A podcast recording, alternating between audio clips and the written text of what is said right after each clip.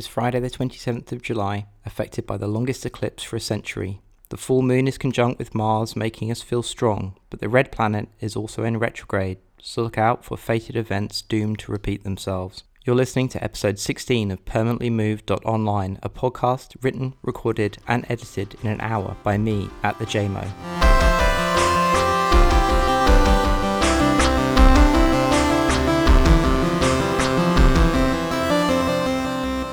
If you haven't yet heard the joke about the three holes in the ground, I'm genuinely surprised at you. So today I'm absolutely boiling. Apologies if there's any sound in the background because I've got all the windows open. I can hear my neighbour on the phone downstairs. There's many puppers and doggos in the park, and also there's planes going overhead. So that's a bit annoying. But quite frankly, it's just too hot for me to get the room divider thing out and cover it in a red blanket and put it in front of my desk to create a little audio booth like I usually do because I'm absolutely melting. Should start off one minute in saying hello to all of the new subscribers. Not sure where you've come from, but I'm happy to have you here and listening. I hope you enjoyed last week's episode on Speed Gibson. It was certainly the most ambitious and fun episode that I've made so far, dropping in all of the samples and things, and I'm excited to make more like it. So I just turned 33 this week. I can't really believe it. 33. Considering that I thought I was going to die when I was 17 when I got Crohn's disease, I think I've had a good run so far. If you'd like to give me a belated birthday present, please go onto iTunes and rate this 5 stars as it helps other people find it and then they can listen to my dulcet tones too. But more seriously, with my birthday and the space weather this week, I've been using it as an opportunity to reflect. Ivy from CircleThrice.com calls it a time of mending nets. And if you don't already subscribe to her newsletter, I highly recommend it. I've certainly got a lot out of it. So, what nets have I been mending? Well, I've been looking at medium and long term goals, talking to Eve about the farm, and looking at all the short and medium term steps or stepping stones needed to be crossed to get there. The trick I've always thought is to look for the short term cairns that are just in eyesight. Sometimes these might take you out of sight of your eventual goal, but by having a strong resolution that these waypoints are on the journey, you should optimize your route towards them. Occasionally, in the future, something will happen, or a new opportunity will arise, and your present self will have a moment of realization that the route or decision taken in the past was exactly the reason this possibility is open to you today. The past and present dissolves and connects together somehow.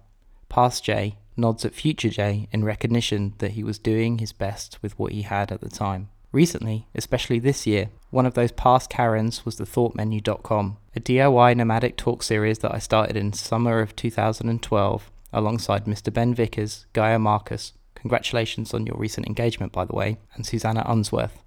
Over the course of three years, we had nearly 60 speakers across 12 events, including the four part Mind Game series that happened during the Olympics, which is, which is exactly six years ago today. We had events on stacktivism, and we also talked about meta nomadism and cryptocurrencies back in 2013. The experience of running these events, taking part in them, and meeting all of the amazing people that we had speak, in large part, has resulted on where I am and what I'm doing today. If you want to check out this event time capsule, a lot of the videos from the talks can be found at thoughtmenu.com slash events. In many respects, I see this podcast as one of those cairns.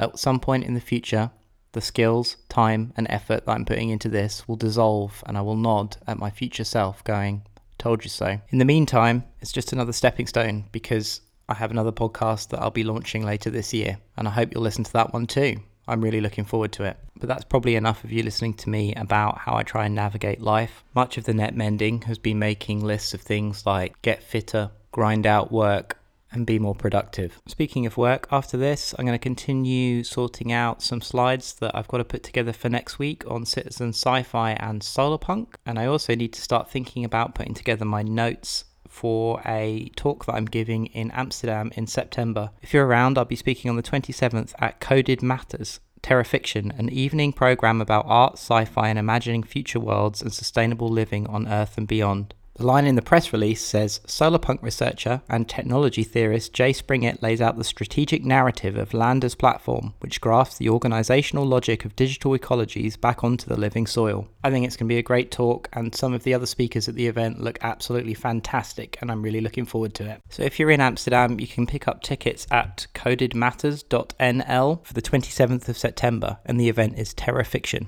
With that said, I think I'm going to end it here as I'm absolutely dripping and these huge headphones that I'm wearing aren't really doing much for my overall body temperature. If you're in London, Pray for rain and hope the storms come, and I'll speak to you next week.